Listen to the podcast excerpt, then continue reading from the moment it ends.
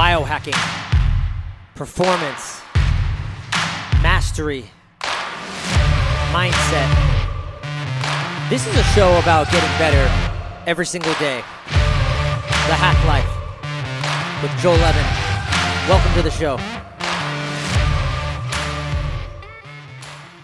Hey, it's Joel from the Hack Life. I'm here with Dr. Jennings, jaw specialist, TMJ specialist, dental, orthodontic, Orthopedist. orthopedist specialist.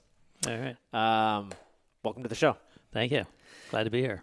Um, so I'm super excited to interview you. I've I've known you for like over almost well like three years, right? I've been coming to see you for my jaw specifically, and we'll get into that. I mean, the reason you, for me was I started snoring.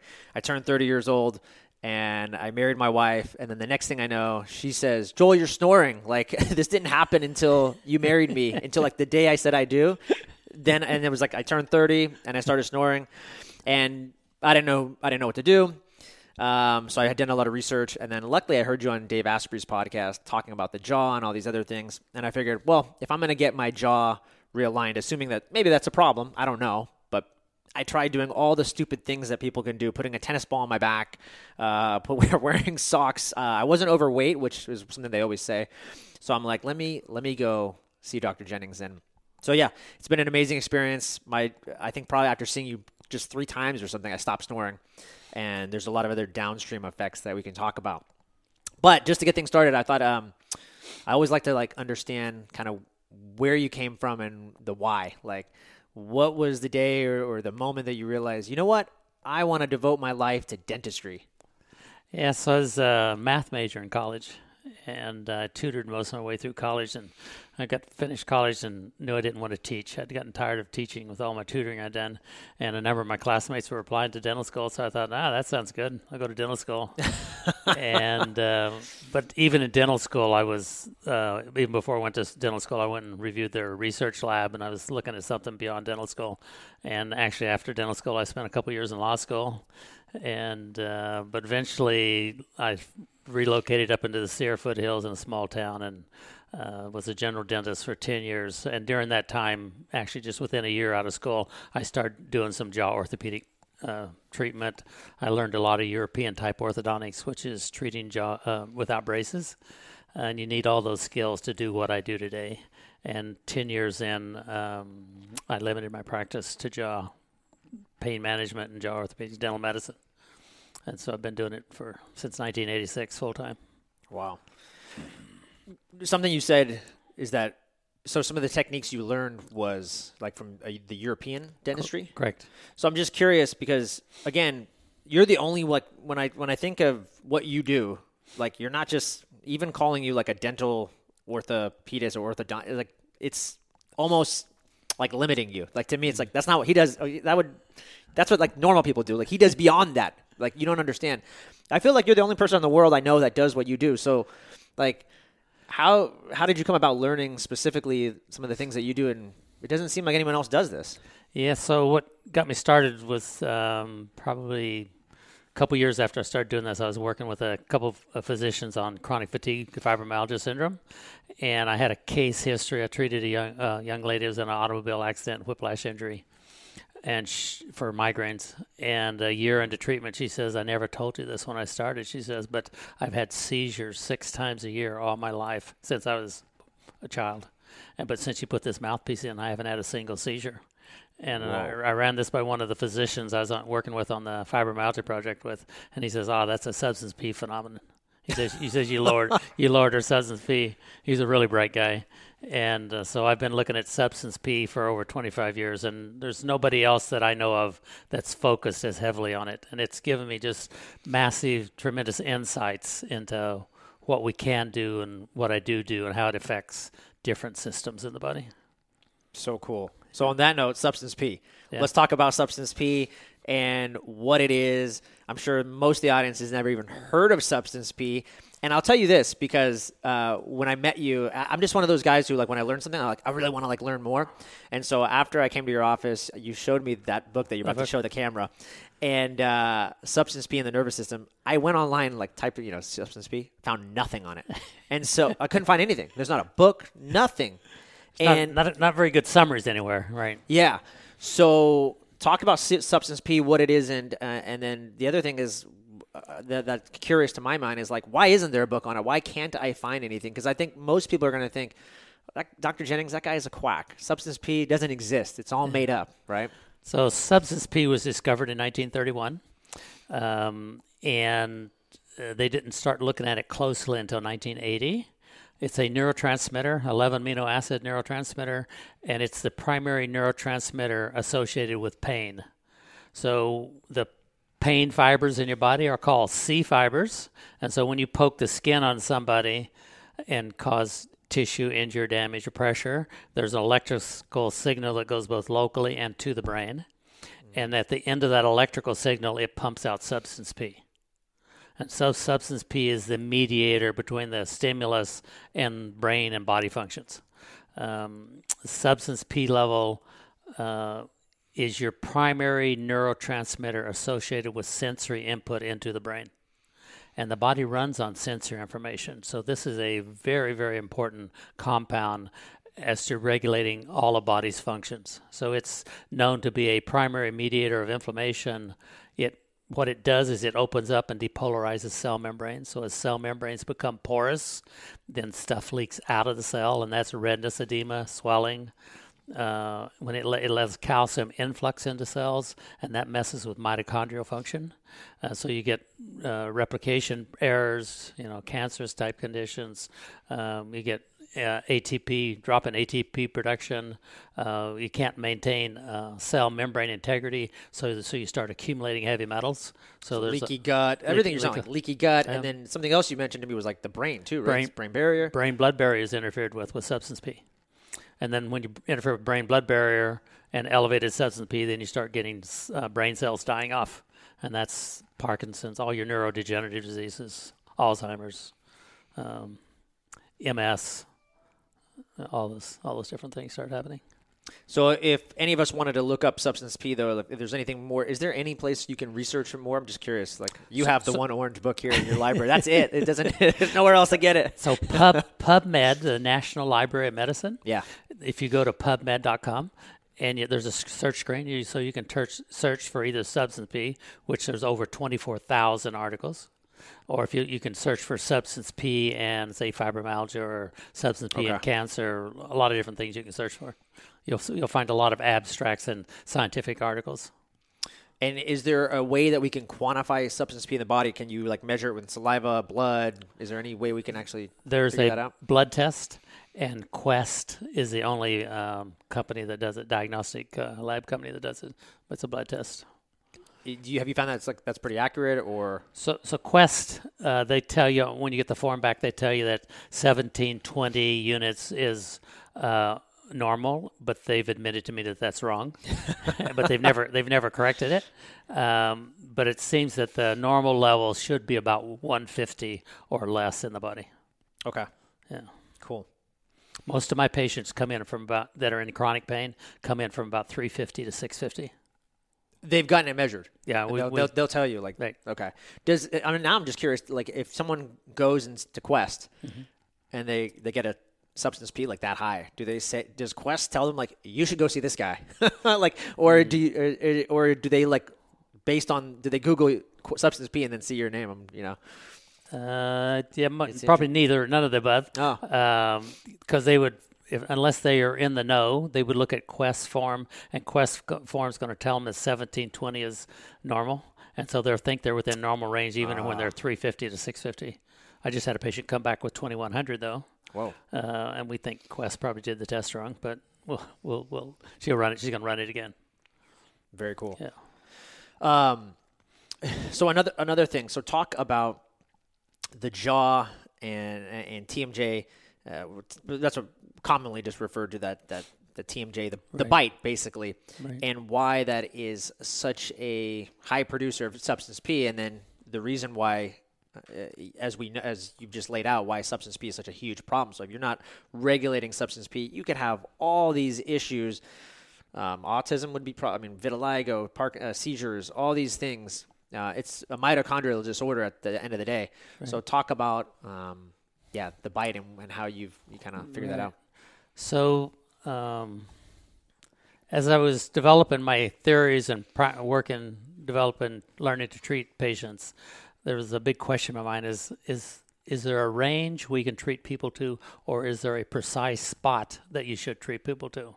And when you decompress the joint, when you so so the problem these days is most humans are born with the jaw too far back. Mm-hmm. All primitive humans bit tip to tip, end on end, and these days we all have varying degrees of overbites, and a few of us have underbites.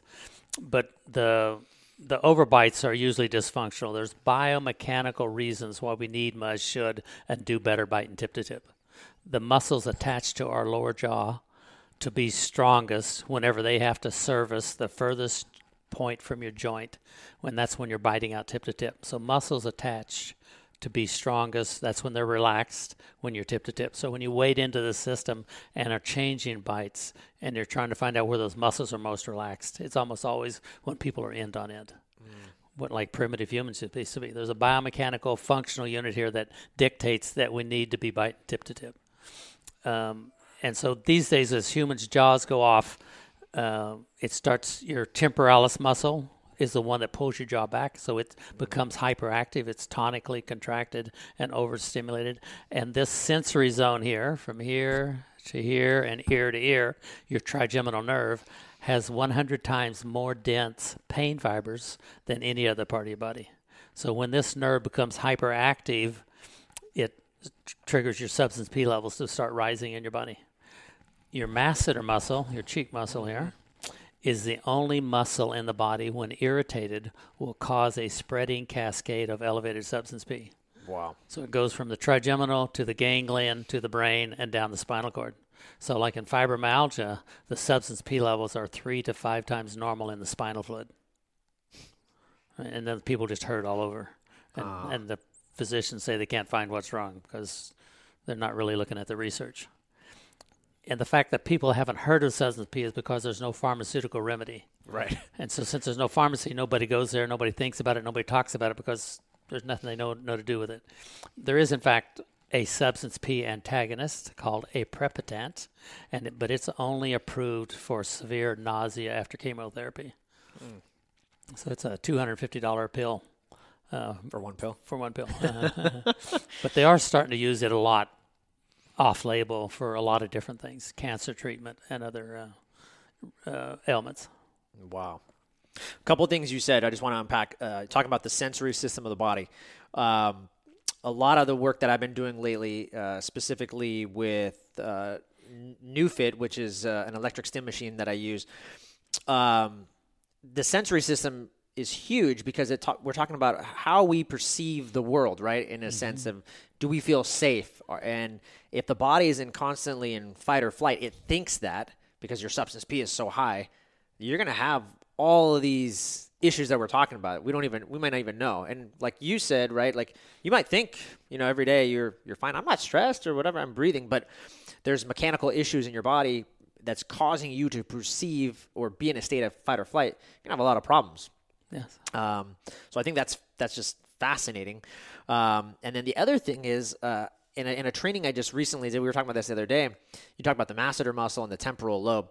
Um, so one of the things we do as NeuFit practitioners, people we use muscle testing and we use uh, muscle muscle testing and then muscle activations to open up areas. And I always think of it like a garden hose. So if it, if the garden hose is kinked, then the electrical impulses can't get through. And some of these activations can kind of help open up that, that garden hose and let that nerve flow through. So, one of the things we were talking about was actually activating the masseter and the temporal lobe, two of the things in the TMJ. And it was fascinating is that one of the patients, we did a muscle test on her psoas and she tested super weak. Like we were just able to push the leg down, no problem after activating just by simply activating the the masseter and the, the temporal lobe of the uh, the jaw um, she held strong the second time so it's just fascinating like how this is all interconnected you know so part of the there's a couple of interactions here that are real important you don't need to know a lot about the brain. There's just only a few things that are really important in the brain. One of them is a reticular formation, and that's your reptilian brain. And your reticular formation is your center of sensory integration um, and so we see a lot of sensory processing disorders with jaw dysfunction because the jaw alignment sensors, which they call proprioceptors, feed heavily into the reticular formation. Um, also, the there's a there's a special. Um, I guess this is real important, but it's important to understand that as we developed as humans, jaw alignment was prioritized. So the jaw alignment sensors, your trigeminal proprioceptors, are the only sensory cell bodies in the brain. So your sensory cell bodies for your eyes, ears, and skin are out in the ganglion, but your jaw alignment sensors are in the brain. Wow. Right? And they're right by the reticular formation, and they have a massive effect on sensory processing. And more importantly, perhaps more importantly, they're paired side by side with your locus ceruleus, which is your sympathetic ganglion in your brain your primary center of norepinephrine. So when the jaw alignment is off and it's overstimulated, it bleeds over and affects the locus ceruleus, and you see panic attacks, anxiety disorders, fight or flight, and these people are always on an agitated level and can't ever calm down. Is there a reason, in, from an evolutionary standpoint, that you think that I'm just now just out of curiosity? You think that that, that was what was the? Re, you, is there any reasoning you think that the jaw was connected to the brain? I mean, that's huge. I think I think we developed just as an eating machine. it's all about being able to keep eating. Yeah. Right. That's the very fundamental, essential part of life. And so there's highly protective sensors on, on the chewing apparatus.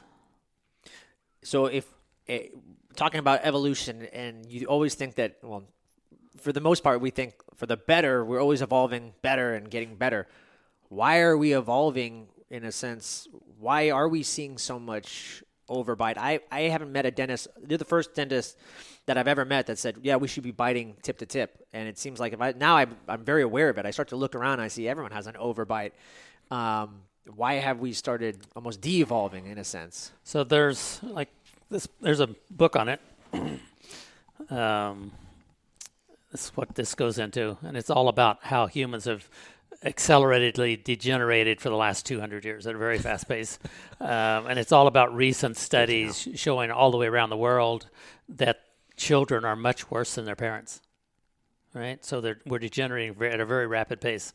Um, and they think it's primarily due to soft diets.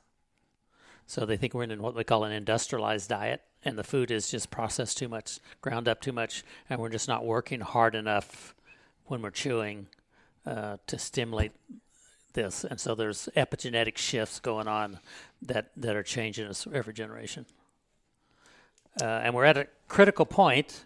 You know, uh, that's 60% of the population now has snoring or sleep apnea at age 60, mm-hmm. by age 60. And so we're, we're getting very compromised, um, and as that impacts substance P, is going to have a massive influence on health. There's a Kaiser study done showing that people with jaw dysfunction have very high medical utilization rates.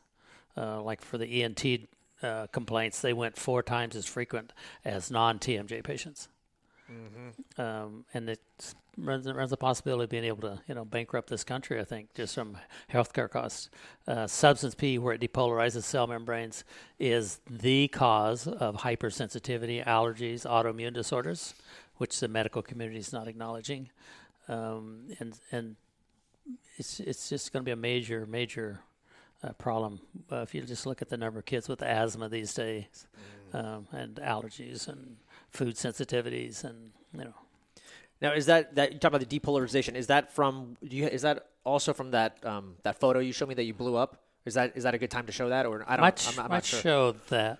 This is more just about substance P, where it comes from in the body, right? When you poke the skin, electrical signals go to the brain, but both in the brain and locally there's all substance P release, and it's substance P attacking mast cells that causes histamine release. Yes, your allergies, right? I've heard about like mast cell as a nutrition coach. I've heard about like mast cell attack, is where it's just right. like your body just forms all these mast cells and it just releases histamine, and it, you will not stop. It right. I mean, you. So, yeah. but there's a mediator here. It's that substance P. Right? it all boils down to substance. It all P. comes down to substance yeah. P. It's all sensory input, um, and then in the brain. In the last five or six years, they've shown that substance P is the primary driver for mood disorders, anger, violence, addiction, PTSD. It's what perm- and neurodegenerative disorders. because and, and you're showing right there in that that the glutamate sensor. And I remember I've read read a lot about the glutamate sensor being um, like um, GABA would be like relaxing. Glutamate is like very excitatory. Exactly. And And so same- you're same as- constantly triggering that. Same as substance P. And that constant stimulation then burns out those microglia cells and you get neurodegeneration. Wow. Yeah. Huge.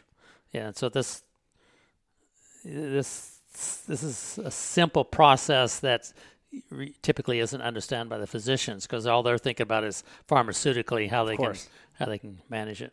Uh, but I don't think this was another one on That's the one I think I was thinking about. yeah, this is the one in the brain. So this is what's going on in the brain, right? So it's um, C fibers, those pain fibers we just showed you, is where the substance P is primarily released in the brain, and also from uh, uh, further up the brain coming down. But the substance P again attacks the microglias, leading to um, dopamine cell loss and other neurodegenerative disorders in the brain. Okay. And That's the- here's here's the cell membrane permeability problem from the substance P. Then you get the wrong things in the brain, further increasing inflammation. Yeah, and you can see from there it talks about the release of TNF alpha. Is that IL six? I don't. I don't know. Uh, inter- interleukin six. or is that interleukin Uh-huh. eight? I don't know. I don't know because it's got like a beta sign. I think. I don't. I'm Uh, not sure. see where you're on this one. Either way, it's not a good cytokine.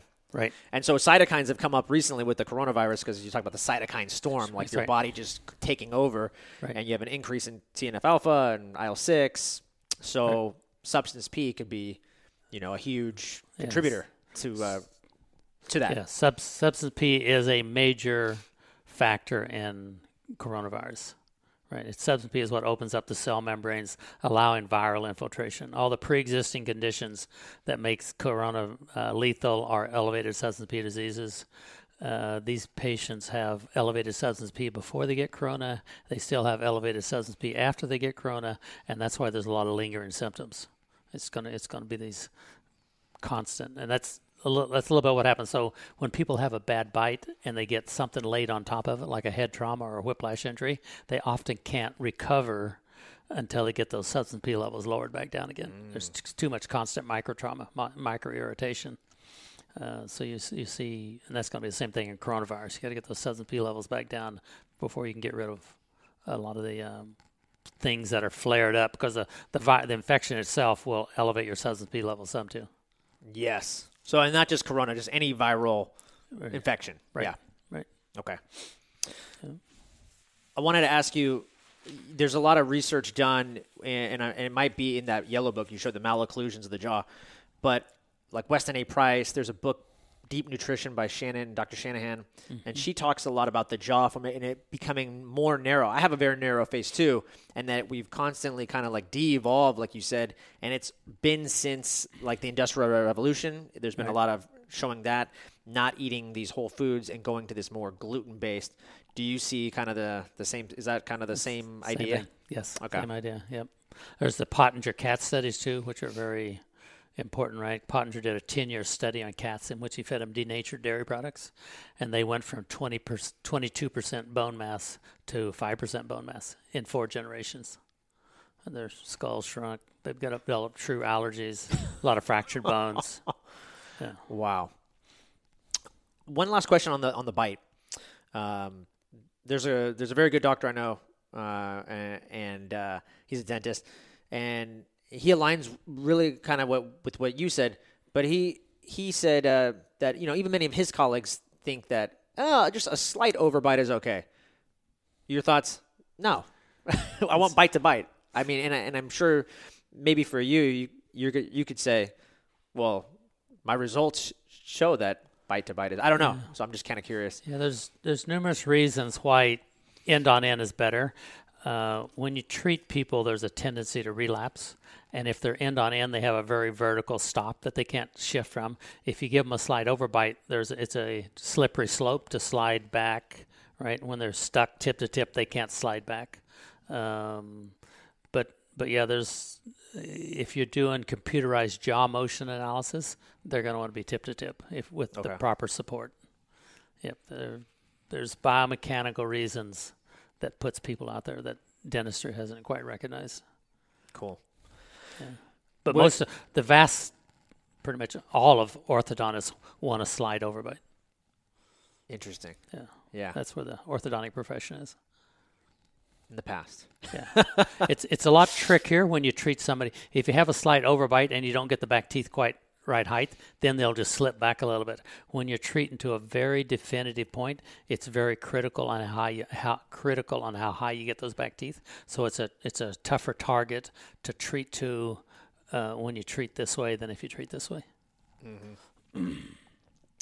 You know, on, on that note, you just said something that I, I totally forgot about, and that is that the teeth can still grow. Like I'm 38 years old, and my teeth are, could still grow. Uh, given the retainers that, that you provide people, is that is that right? They can st- some of the work that you do can cause the teeth to, to grow and, and still move. So we get the teeth taller, but the teeth aren't actually growing. It's the bone bending, uh, the jawbone bending that pushes the teeth up taller. Teeth are always trying to stay in touch with each other, but that uh, adjustment is from bone remodeling underneath those teeth. And so uh, when you, Wow. this is about a 45 degree slope in most people's jaw joint. And when you bring the jaw forward, it drops down in the back. So those back teeth have to be taller the more you bring the jaw forward. Uh, and so a lot of that comes from this bending back on you a little bit and this straightening out and this warping up. And, and so there's Okay. a, a lot of bony shifting goes on. Bone is very, what they call piezoelectric. Yes. So when you stress it, the uh, electrical charge within that bone causes the bone shape to alter. And so you use that phenomenon to get teeth taller. Okay, very cool. Okay, and yeah. you can do that at any age. Yeah. Oh, that's fascinating. A- Actually, can can you grab Adam? Can you grab the, the retainers and just bring them out? I just want to show them on the camera so you can kind of see the the difference with the retainers. I don't have them in right now, but but you can see they're just completely different. Um, how's that looking in the camera? Can people? Yeah, you can see it. It's just completely. It's I a mean, I've lower never. Mm-hmm. I've never seen anything like this until I, I saw Dr. J. Um, and you can just see here's my upper one. Um, yeah, so there it is. Um, and I come in monthly to get them adjusted, and that's pretty that's pretty common I think for most Yes. patients, right? We come in monthly. You you see where the jaw's at, and we kind of move them around. Um, I wanted to, to talk about. So when I first came and saw you, one of the interesting things for me was, yes, I had the overbite, um, so my jaw needed to drop and get pushed forward. But another thing you said about me is that like the top of my mouth and the bottom of my mouth were not um, like this is how messed up I was. like it wasn't even like they they were off to the side on different planes. They weren't even like. Not only was I not was my jaw need to get pushed forward, but or the the bottom one needs to get pushed forward, but um, I wasn't even you know connecting on. It was just totally messed up. Um, is that is that something common that you see people, or am I Pretty common. or- uh-huh. okay, And and that's part of the problem. That's the reason we use appliances we use. A lot of orthodontists use appliances that have an expansion screw in them, but those expansion screws, when you widen those appliances, are limited to moving you symmetrically out wider. And the vast majority of people, if you're treating them precisely, they have a slight asymmetry. So you need the ability to push one side out more than the other side. So when you're pushing a lot of teeth, you can push everything at once. But when it comes down to asymmetries, you have to slow down and move one tooth at a time, so that you don't push this side. Out, use this side gang up as anchorage. So you don't want to overload your anchorage on this side. And so that's what we can do with those appliances is treat asymmetrically, which is very common. okay. Yeah. Um, and then I just started bringing my, my six year old boy to you. So one of the reasons I brought him is I've noticed um, a lot of mouth breathing from him. He's only six years old. Like you would think that's not happening, but I noticed a lot of mouth breathing, and there's been a lot of ton of studies just with showing that mouth breathing um, that causes fight or flight because you're in this fight or flight stance. Because you should be breathing through your nose. You should there should be this this pausing, this nice rhythmic breath. So it can basically cause you to hyperventilate in a, in a sense, um, even when you're at rest. So I noticed a lot of mouth breathing at night. He was having nightmares ish at night, uh, and he had some aggressive behavior. Um, I would I've been he's been coming to you probably maybe three months, Something like that. and uh, I've already noticed a huge change in aggression. That's not perfect, but like a huge drop. Um, so two things I want to talk about. One, I want to talk about the aggression, but um, also when uh, when you saw him, we brought him in the office, and you said, uh, yeah, you looked at him and you, you just kind of nonchalantly you go, yeah, Joel, he's uh, he's off four millimeters, is what you told me. And I go, oh, oh, okay, great. Four millimeters seems like nothing. And you looked at me and then you said, no, like most people I see are off by like three millimeters. I think that's what you said. So, so tell me, like, it's that minute, like 4 millimeters, three millimeters. Like, then you're telling me he's a millimeter more than most kids or most people you see. That's a big. That's a big difference. Right. Uh, that's three millimeters is probably average what we see. Okay. Uh, and we do see some seven millimeter cases rarely, um, but that's primarily looking in the anterior posterior plane. Um, even at so at three millimeters, an eighth of an inch overbite. Uh, so it's at right at three millimeters that the range of mo- so so when you bite back here and you have to bite out here to bite food off, and you have to go out here to control airflow when you talk. There's a hypermobility that's created in this joint, and it's right at about three millimeters that the hypermobility starts impacting that joint, where you get you see a lot of clicking, popping, and Yes. pretty significant wear and tear over time on that joint on Yep. the jaw bones. Yeah. Yeah. and and I would actually hear him doing a lot of the clicking and stuff. So that's interesting. Um. So then, and then in terms of aggression, I kind of wanted to go towards that because I'm sure you get a lot of kids with aggression, addiction, autism. Can you kind of speak on some of the things that that you've seen in just your practice, and and maybe why that there's such a huge drop off in aggression and temperaments and stuff? Yeah, so so again, they think when you elevate the substance P in the body, it puts everybody a little bit on edge. It makes them uneasy, right? They get dis-ease, right? Um, and that hyper, constant hyperactivity, they never can come down, and so they're just it's a little bit like sleep deprivation, right? They get a little bit testy. Yes. Um, and um, substance P again has been shown in the brain to be the primary neurotransmitter affecting anger, violence, and addiction. Um, there should be a um, Twinkie defense for for elevated substance P. Yeah. Right. Nobody's. I haven't seen any criminal lawyers take and run with this yet. But but if the medical community was doing their job and the psychiatric community was doing their job and looking at these people and, and, and, and understood this, they would be able to show that a number, a lot of the criminal behavior is lifelong, very elevated substance P levels. wow. Right. Um, but yeah, so we, so like a, as a case example, I had a seventh grade boy uh, who had, pre, he was special ed, autistic spectrum, uh, very violent. Um, His mother brought him in, put him in appliances. Uh, and it had such a profound impact on him that anytime he started acting up in class, his teachers would tell him, "You need to go back and see your dentist." right? And he ended up being the only person in special ed that got a high school diploma. Wow. Right. So it- had a major transformation in his outcome in life and behaviors. Now, how often did- he um like what was the time frame from him from like when he saw you and then he's like permanently got better? Was it like three years or? I'm just kind of curious so people that know Yeah, like so hey, he had- this is a he had- process. he had a, yeah, it's a process. So Yeah. so you typically as you get the with the appliances, you can line up the jaw so you can have an immediate impact. And as him as his bite would wear down and he he would get back into more aggressive behavior, but but it would have immediate impact, and it just took a while to finish his treatment and, and to stabilize him. That's so cool. Yeah. Any other um are there any other like just memorable testimonials? I'm sure, I, mean, I know you, every time I come to your office, I'm always like picking your brain. Like I'll give I'll give the audience an example. Um, one day I saw like some spots on my my kid, and I was like, I don't know if there's like vital, vitiligo or whatever. I go, hey, Doctor J, uh, could could could uh could an appliance be good for vitiligo? And you're like, actually, yes, there's study. So it's like every time I come see you, you're you've always it always comes down to substance P and like whether it's cancer, vitiligo, eh, like anything we've we've been talking about. But so I know you've got tons and tons of like awesome stories, especially with seizures and stuff. Um, but anything anything recently or any other just memorable testimonials that stand out to you? So, uh, yeah, so on the melanocytes, the pigmented cells in your body are called melanocytes, like melanoma, right? Type things. Um, melanocytes are actually neural crest cells. So those are the cells that form brain tissue, right? And so pigmented tissue is actually intelligent tissue. It's not.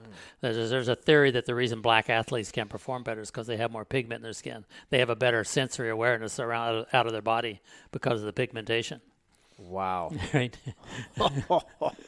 Wow. But That's deep. Wow. but but there's um, published literature that substance P is a major regulator of melanogenesis of the formation of pigmented cells. And so, like I had a 13 year old Hispanic girl that came in with severe freckles all over her chest to the point that she wore makeup entirely across her chest to cover this freckles. And we put her in mouthpieces, and three months later, six months later, I think it was, it was all gone.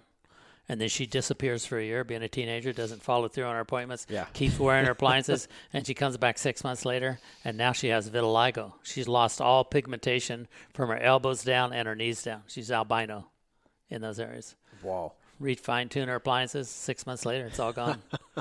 so you had some very, and then I've seen lots of other cases where the pigmentation changes as we treat people. But substance P is a major regulator of skin. Uh, so substance P is considered a fundamental mediator of eczema, psoriasis, acne, and those kind of things. Anybody that that's a, come into your office thinking like, I don't even think you could probably help me, but I've heard you. You talk a good game about the substance P thing. Like, what the hell? I'll give it a shot. And it was like maybe something again like vitiligo. I would never think about that. Like that has nothing to do with your jaw. Okay, clearly it has something to do with the sun or something, right? Scott, you need to put more cream on your butt. I don't know.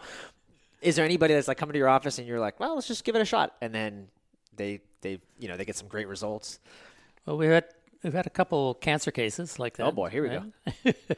I had a 68 year old uh, with uh, lymphoma, too many white blood cells in her lymph system. Right? Um, they'd given her chemo to the point that it destroyed most of her blood cells, and so she needed a transfusion weekly. And at that point, they couldn't give her any more chemo, so they basically sent her home to die. Um, but I treated her granddaughter, and they brought her in, and she had had a partial made five years earlier when her lymphoma symptoms started, and they never got the bite quite right on the partial. So we put her in appliances, lined her up, and within six weeks, it was six weeks, she no longer needed any more transfusions, and she went on to fully recover from the lymphoma. Um, but we you should be able through modulating substance P to probably reverse leukemia and lymphomas in 90 days. The there's researchers that think that uh, substance P is the sole cause of leukemia. Whoa. So there's uh, substance P controls hematopoiesis, which is the formation of your blood cells in the bone marrow. That's all controlled by substance P. And so whether you have a platelet deficiency or you get mononucleosis or leukemia, lymphomas, multiple myelomas, all that's going to be heavily substance P uh, modulated. Wow. Yeah. And that's So cool. very, very clear research on this in the medical literature. Yeah. It's there. Just look for it. Just look for it. Yeah. Um, something I wanted to ask you about is uh, sport dentistry. Oh. And um we were talking about this the other day. I was actually before I started seeing you. Uh, I remember Under Armour came out with this like special uh, mouth guard that you would put uh, in your upper. It was just the upper jaw, and it changed your bite slightly. And they were advertising twenty percent in uh, increase in like whatever performance, strength. I have no idea. Uh, I bought it just because I'm that kind of guy, and I wanted to see if it did anything, and it felt good. It, I, I think for me, when I was working out and like doing burpees, it I felt like it probably made me a better nose breather, believe it or not. Then I ended up coming to see you, and I was wearing the mouthpiece all the time, so I just was like, I, I don't care, I don't need this anymore. Um, but yeah, have you have you anything? Yeah, have I'm- you seen that? I'm very familiar with their program. The, what their research showed from my what I re- recollect was that it causes, on average, it had a 17% increase in strength, uh, reduction in reaction time, uh, increased balance, and increased endurance. And that's going to be explained by how the jaw sensory input affects the reticular formation. Uh, like I have a seizure case I'm treating right now, and she's gone from, um, I think she's gone from 11 and a half minute miles to eight and a half minute miles. Whoa, She, that's a, that's a, that's a, that's a big difference. big difference, right? Right on her, yeah, yeah. She was just in this past week and had another drop uh, in timing. So, um, but uh, there's lots of literature on the effect of the bite on athletic performance. Uh, one of my cla- close friends in San Antonio just did a study on uh, professional basketball players, and they showed that jaw alignment had a significant impact on injury propensity. Oh Right, wow. and they think that has to do also. Substance P regulates um, the collagen matrix, And so if your S&P levels are too far off, it alters your uh, quality of collagen in your body. But they think there's also a coordination factor there that people do, they don't quite react time enough and they are more prone to injury uh, when, when the bite's off. Well, something we were talking about the other day is the vestibular system, mm-hmm. which uh, manages the way your balance right. and coordination. Um, and some of the training that I just recently did with the electric stim is with the vestibular and is activating that. But there's a connection, right, with TM the TMJ, the nerve going into the, the vestibular system, right? Correct. So Correct. that would make sense. Right. Yeah, we see a lot of uh, Meniere's syndrome, uh, dizziness, vertigo type disorders with jaw dysfunction. Wow.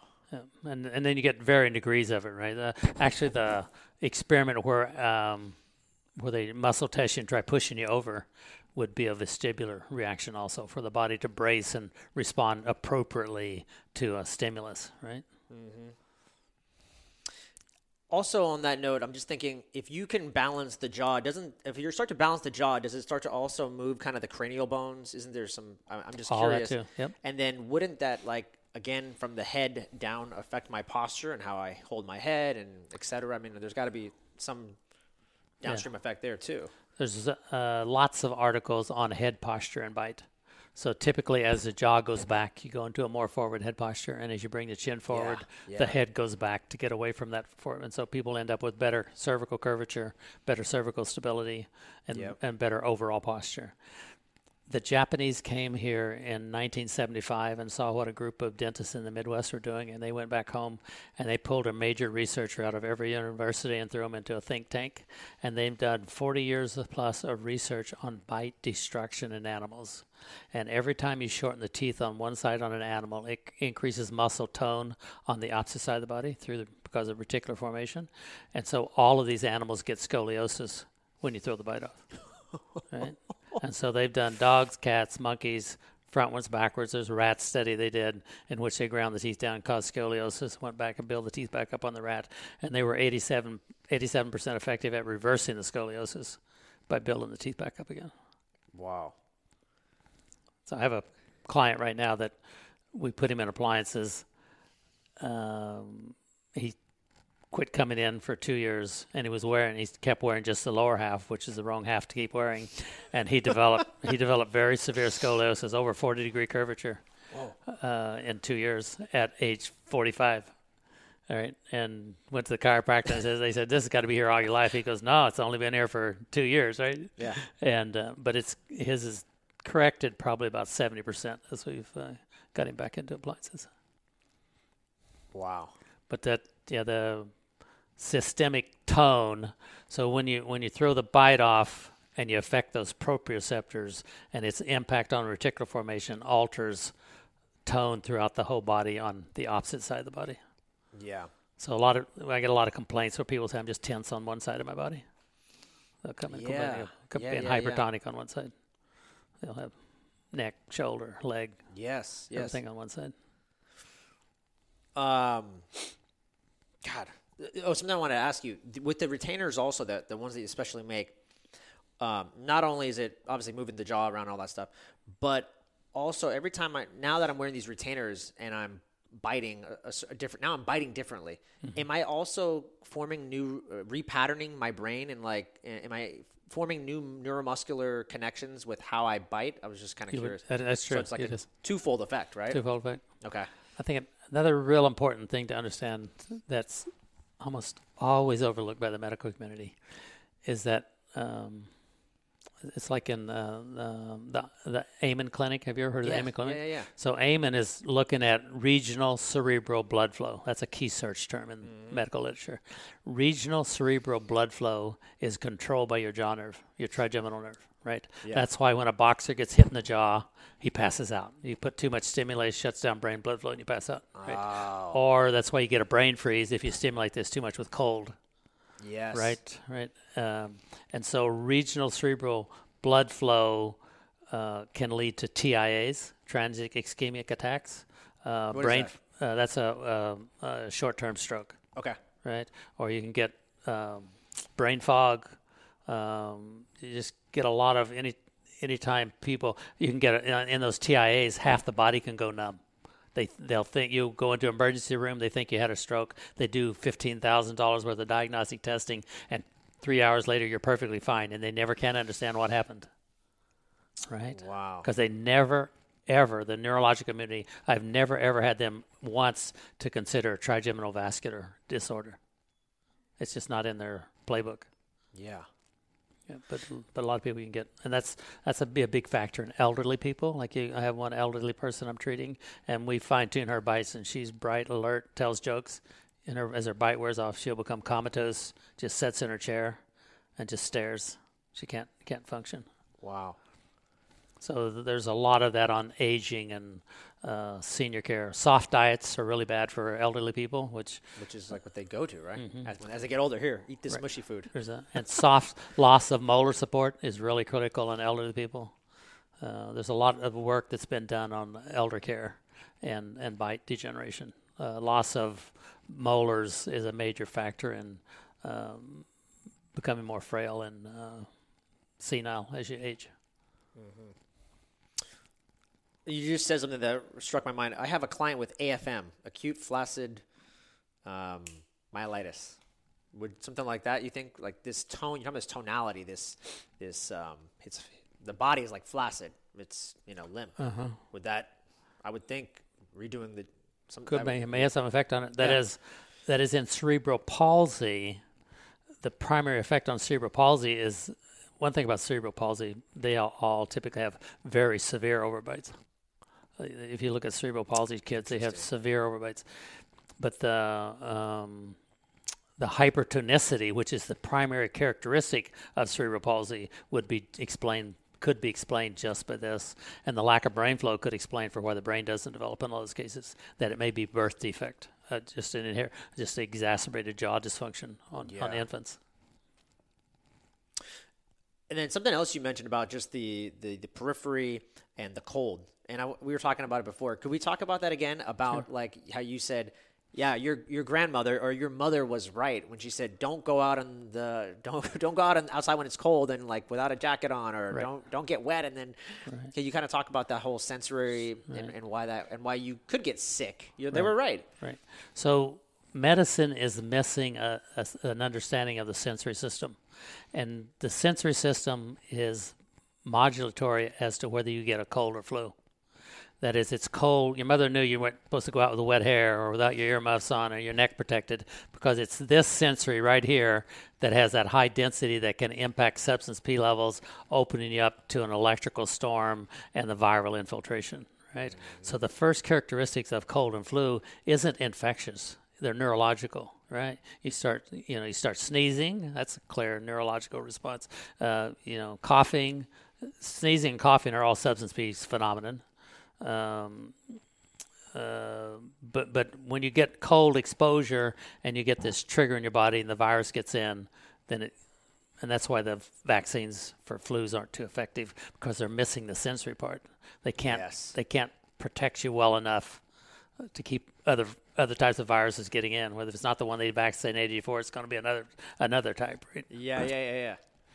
Uh, and that's going to be the same thing on COVID. You'd expect COVID to get quite a bit worse as we go into the cold months. Yeah.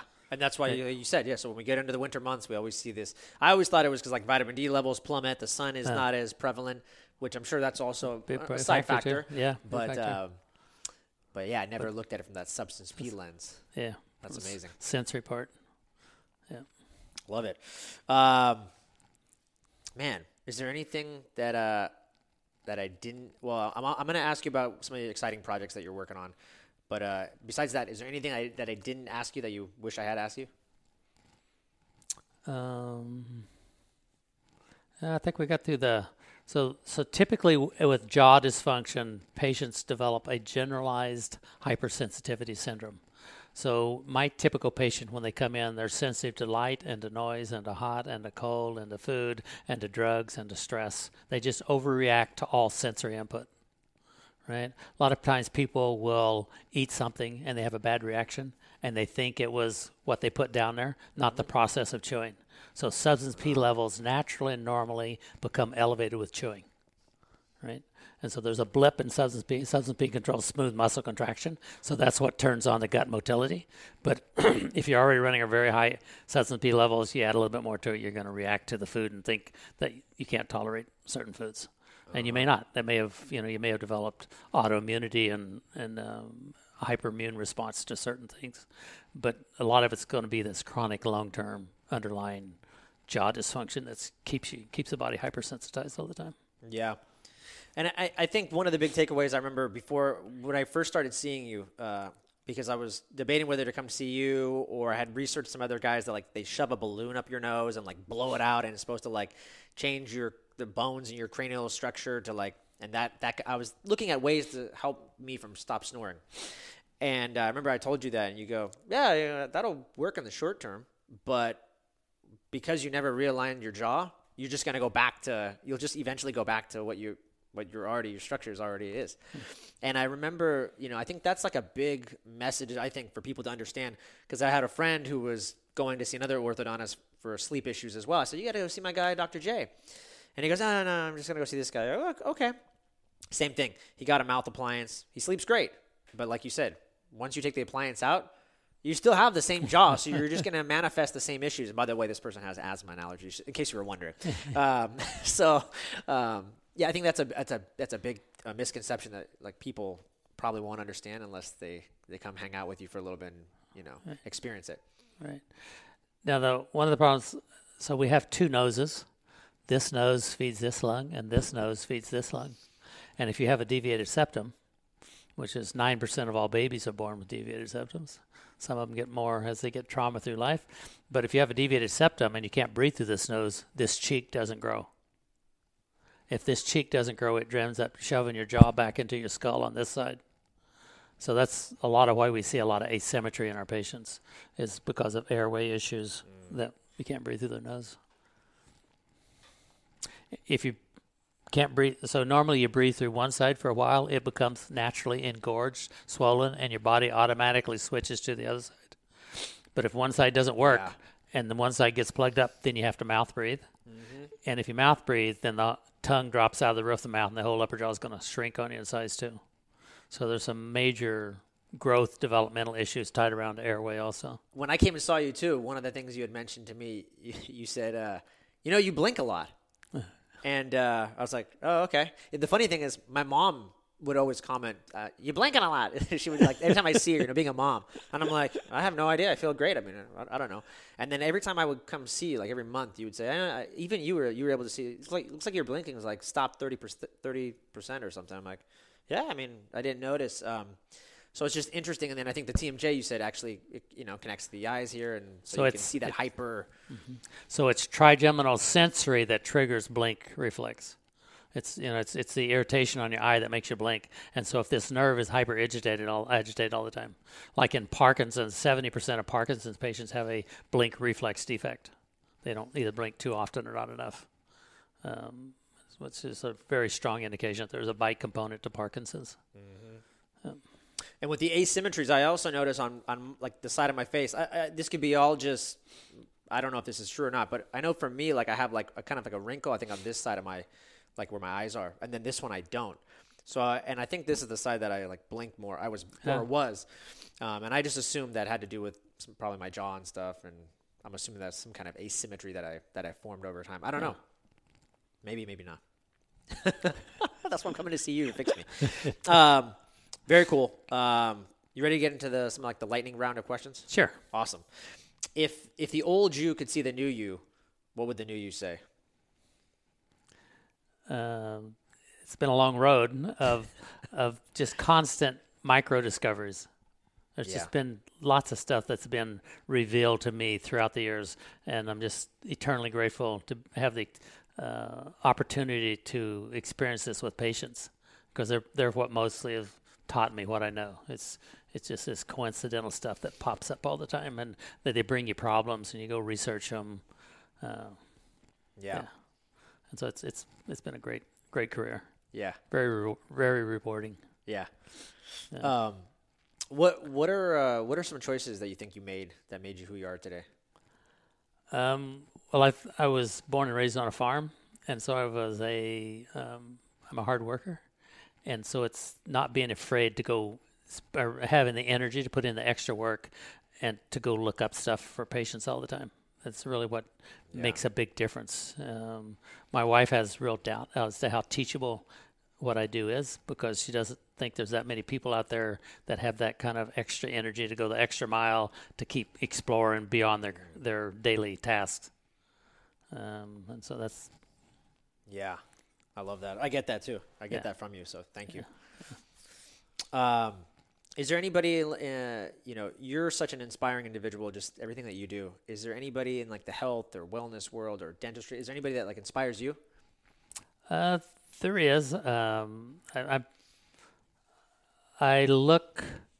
Um, I think I probably would be more attached to a lot of researchers that dig and dig, and my. I'm totally appreciative of a lot of the research they do, but there's very few researchers that can look at the big picture and go back and integrate and put stuff back together. And, and right, they're all running down a rabbit hole going to a real fine little point, and it's hard for most researchers. I have great admiration for what they're doing, pursuing these little, but I, I deal in a world of a whole person, whole body, and I got to put them back together again, right? Yeah. Um, and so, but yeah, I admire a lot of those researchers and and, and uh, what they've discovered. As just recently on uh, researchers from Spain, I emailed appreciating, uh, told how much I appreciate a lot of their literature he's published. You guys are like kind of sharpening each other's iron, right? Yeah. You guys are like in it together, and you're you're sharpening his sword, he's sharpening yours. It's kind of this mutual, like love for the game, right? Right, You know, right. that's cool. Yeah. Any um, is there any like books? I'm a big reader. Like I said, I tried to find your Substance P book. I couldn't find it. Um, is there any books that you would recommend that like had a huge impact on your life that you recommend other people read? Um, one you mentioned earlier was The Body Electric, um, The Effects of Light on Health by Ott. That's a great book. Oh, okay, I haven't that one. Um, another book, um, The Emperor of All Maladies. It's a book on oncology, um, really critical of the oncology community. Um, that's probably about the main. But, but just a, yeah, having that eclectic perspective is really important. Yeah. And uh, this we're an organism that has ha, you can impact through a lot of different tools, uh, a lot of a lot of ways to get stuff into the body. Yep. A lot a lot of things that can go wrong because of our complex nature. Yeah. Yeah. That's the other thing on um, in trying to understand how substance P impacts the body. It's like chaos theory. In chaos theory, when you throw a monkey wrench into a complex system, the outcome's not predictable. When under chaos theory, there's two percent gets this, and five percent gets that, and three percent gets that. So there's a very broad distribution of chaos. It's very chaotically response, and medicine can't quite understand that phenomenon, right? Mm-hmm. That is, when they showed that people with jaw dysfunction have very high medical utilization rates, they showed that there was a very broad spectrum of symptoms that they get at a very high rate, mm-hmm. much higher than the population in general. But they never went back the other direction. They don't take people with high medical utilization rates and screen them for TMJ. Right. Right. It's like, oh, that's interesting. Yeah. Here you go. Here's that study. Yeah. Right. More work for you, unfortunately, or or fortunately, I don't know. Um, any um, any rituals or practice or hacks that you do on a regular basis? Some people have like gratitude journals. Is there anything that you that you like to do? I like doing my push-ups every day. Oh, tell me about that. I started that a couple years ago, uh, and so I do a couple sets every day before I go to bed. I sleep much more soundly. Um, it's, it's it's just too easy to do you do it before bed. before bed. It doesn't like rev your body up. Uh, it's just like a high intensity thing that I do for. I can do a set about forty seconds, um, and so yeah, I do one before my shower, one after my shower, and it doesn't rev me up. I sleep. I sleep much better. Yeah. Yeah. Wow, I love that. Yeah. You know, um, 2020 has been such a crazy, crazy year, right?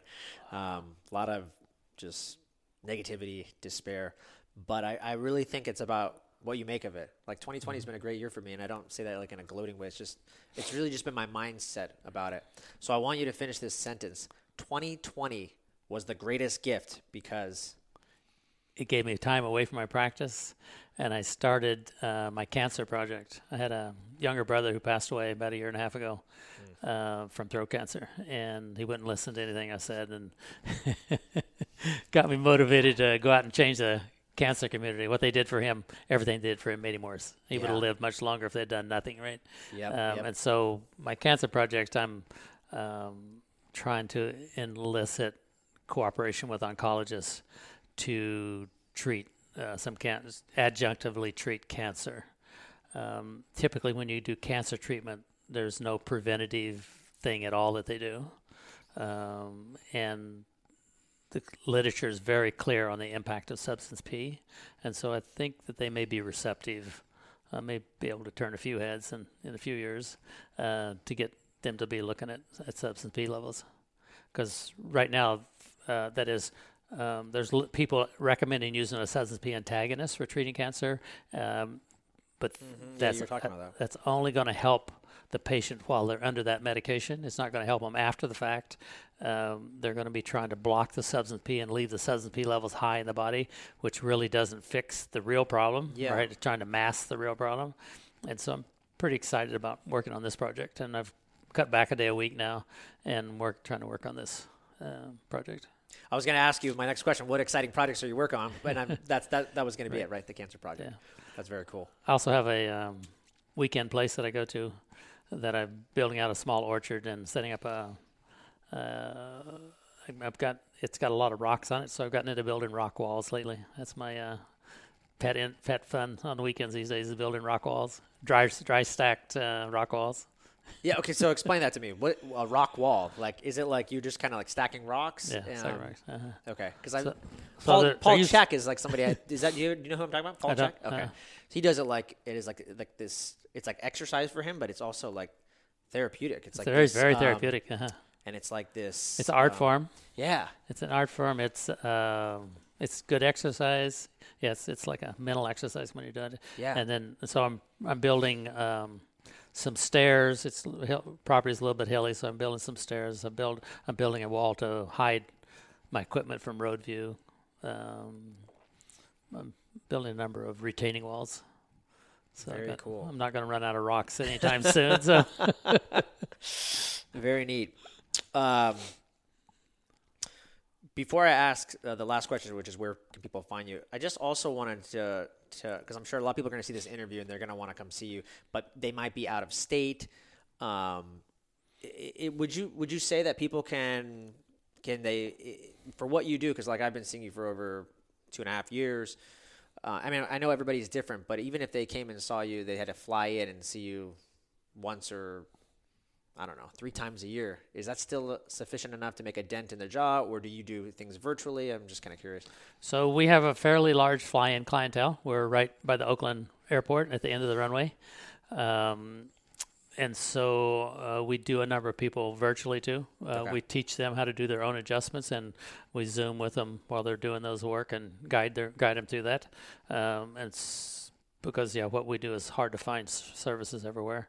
Yeah. Um, but yeah, we have a we have people coming from all over the world, you know, from England and Singapore and elsewhere um, to for our services. That's awesome. Last but not least, where can people find you? So I'm in Alameda, California. I can be found at tmjcalifornia.com. Um, our phone number is 510 522 6828. Uh, We're typically booked out maybe six, eight weeks. Yeah, Um, that's true. I know. I know. Yes, I, we, I know that. but uh, they can find me on the internet. I, res- I answer emails, um, and if they call in, we can set up um, uh, Zoom co- uh, Zoom interviews also consultations. Awesome, man. Dr. J, thanks for being on the show. Been a pleasure. Thank you very much. Boom.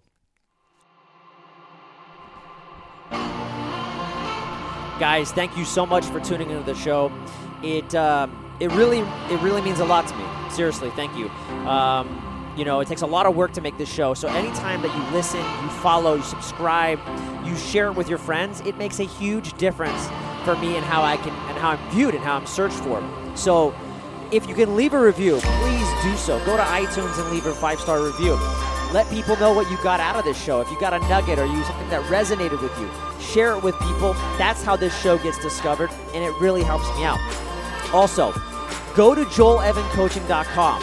That's where I leave the show notes, the resources, the links, everything we talked about. I put it in a nice little format so you guys can find this stuff. And if there's anything that you heard on the show, you can find it there. Also, go at joelevancoaching.com, guys, I offer life coaching and health coaching. So if you're interested in moving the needle, you know, this has been a crazy year, the pandemic and everything. If you're interested in moving the needle going into next year, let's do this. Text me, email me, call me, and leave me a note. Last but not least, guys, if you're in the Bay Area, you're in San Francisco, I am doing electric stim therapy with the NeuFit. Check it out. It helped out Mike Tyson, and I'm helping out plenty more athletes and plenty people that are in like life-ending pain and injury, and I'm putting that to bed. So please reach out so I can help.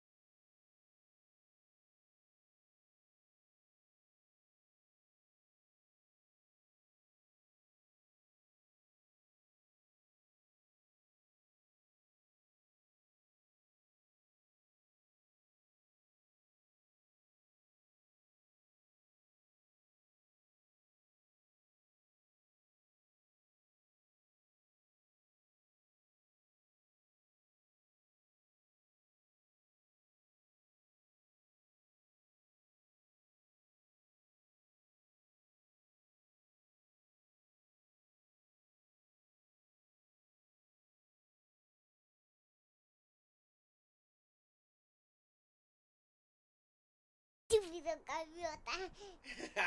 Anything else? Eh. No. That's it.